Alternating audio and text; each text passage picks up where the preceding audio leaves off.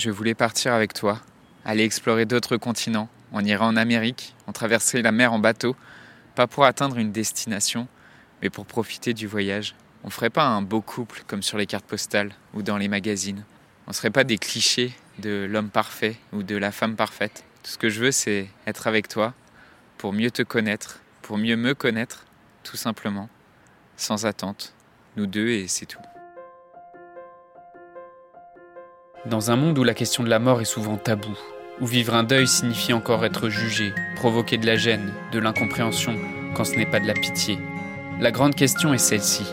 Comment des orphelins comme nous, qui avons vécu très tôt la mort d'un parent, qui ne voulons pas porter ce poids sur nos épaules toute notre vie, ni qu'il impacte nos relations actuelles, comment nous pouvons y donner un sens nouveau, construire des relations plus profondes, et surtout, comment nous reprenons le pouvoir sur nos vies?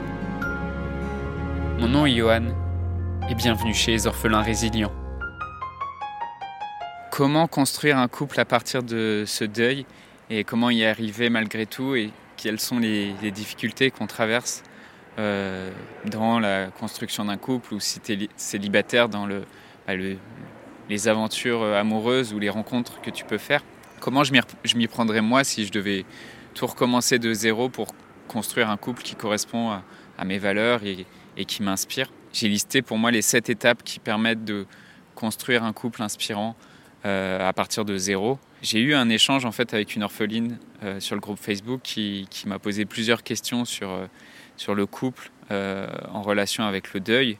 Et c'est une question que je retrouve qui est assez récurrente et que j'ai retrouvée fréquemment en échangeant avec des orphelins et des orphelines. Donc j'ai décidé de, de, diffuser la réponse à cette question dans le podcast parce que je pense que ça peut aider beaucoup de personnes. Donc euh, il y a plusieurs étapes que j'ai listées. Euh, si je repartais de zéro sur mon couple, et j'en ai compté sept, et si j'étais euh, un orphelin qui, qui a du mal, qui a des difficultés dans son couple, ou qui, qui est célibataire et qui a du mal à se mettre en couple, qui a du mal à faire des rencontres, ou qui justement est dans un couple dans lequel il se sent pas compris vis-à-vis de son deuil, et qui a eu vécu le, le deuil d'un de ses parents ou des deux, euh, que ce soit un deuil plus ou moins récent, comment je ferai pour euh, construire une relation équilibrée et inspirante dans mon couple? Je vais te donner les sept étapes qui euh, permettraient de faire ça. Donc la première étape pour moi, c'est que je commencerai vraiment par définir ce que j'attends d'une relation et euh, je ferai ce travail seul ou accompagné euh, par quelqu'un qui a déjà trouvé des réponses à ces questions. Mais c'est pas quelque chose que je ferai forcément euh, avec un, mon compagnon ou avec ma compagne, en tout cas dans un premier temps. Je définirai vraiment ce que c'est que l'amour pour moi et les raisons pour lesquelles je me mets en couple ou je suis en couple.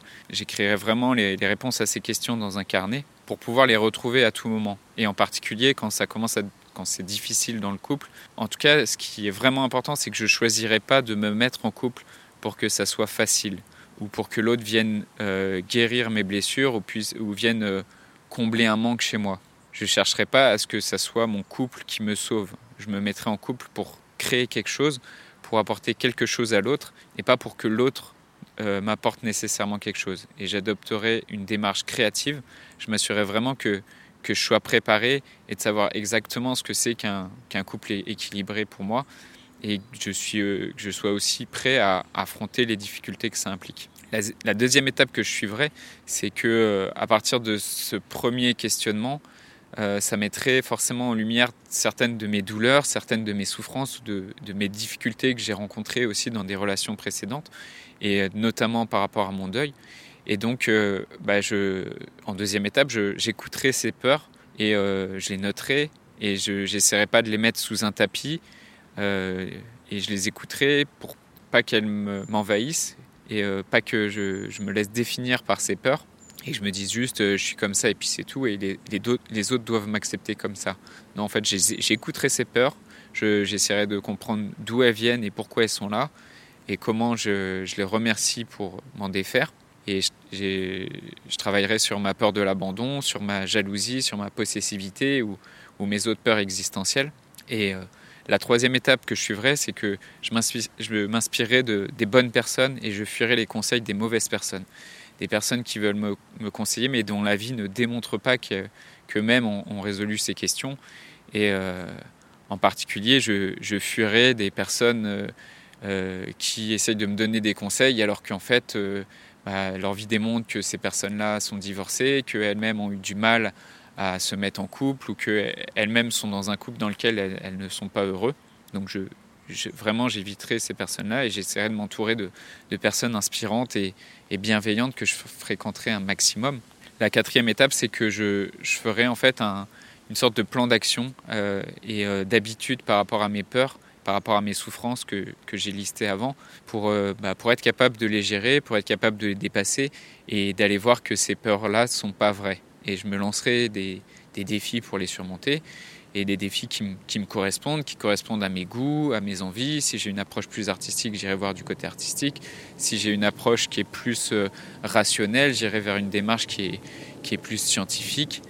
Sur vraiment cette question-là des peurs, les peurs, c'est comme des enfants. Et euh, tu n'essayes pas de convaincre un enfant, tu n'essayes pas non plus de euh, faire déclencher chez lui des prises de conscience, tu lui fais réaliser des expériences. Et donc, euh, je, réaliserai des expériences pour aller voir que ces peurs sont pas vraies. La, la cinquième étape, c'est que en faisant ce travail et en gagnant de la confiance en chemin, je commencerai à intégrer petit à petit ces habitudes dans mes relations, que vraiment ça soit en pratique et dans ma vie de tous les jours. Et euh, si je suis célibataire, bah, je, chercherai à, rencontrer des personnes, à aborder des personnes. Et si je suis en couple, bah, je commencerai vraiment à, me transformer moi pour transformer mon couple et euh, à intégrer de, la bienveillance et de l'empathie dans, mon couple. Et à ce moment-là, j'expliquerai vraiment euh, sincèrement ma démarche à, mon conjoint ou ma conjointe. Et je serai aussi à l'écoute de ses remarques, de ses commentaires sur ces questions-là et euh, surtout, j'attendrai pas que ce soit euh, mon conjoint ou ma conjointe qui, euh, qui se transforme. Et j'utiliserai pas ce que j'ai appris pour dire il faut que tu, toi tu sois comme ça.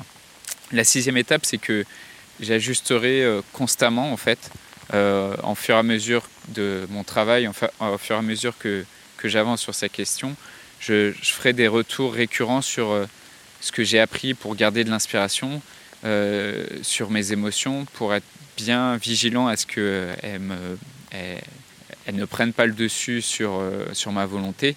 Et je resterai toujours euh, entouré des, des personnes qui m'inspirent. Je serai très vigilant vis-à-vis de mes peurs et, sur les décisions qu'elles semblent me dicter.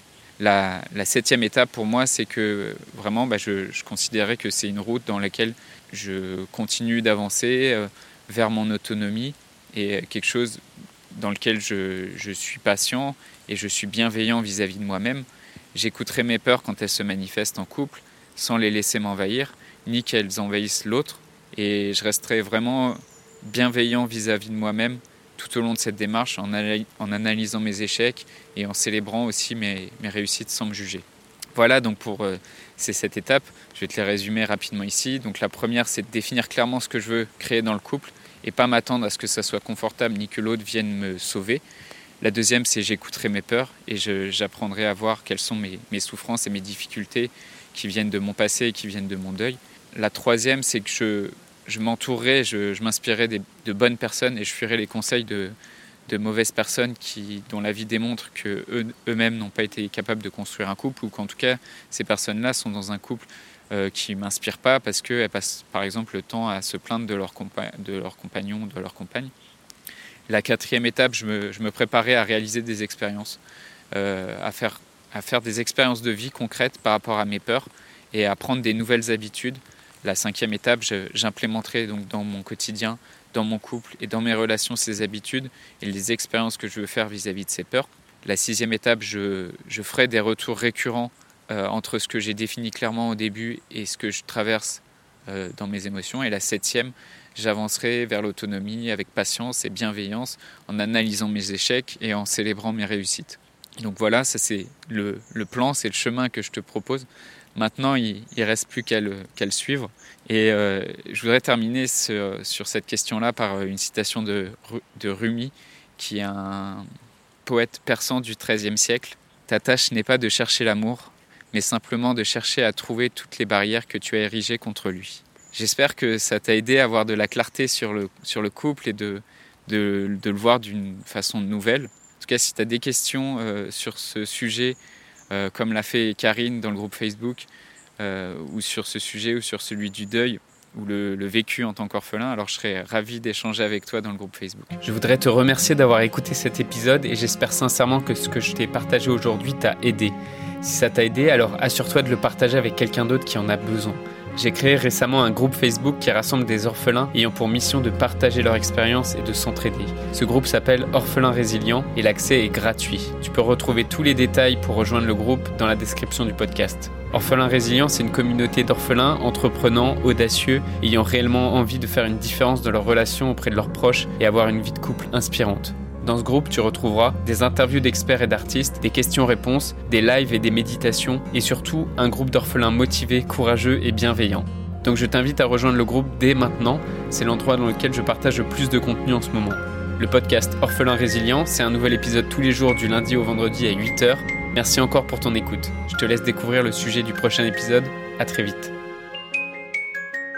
Quel est le bon état d'esprit pour devenir résilient?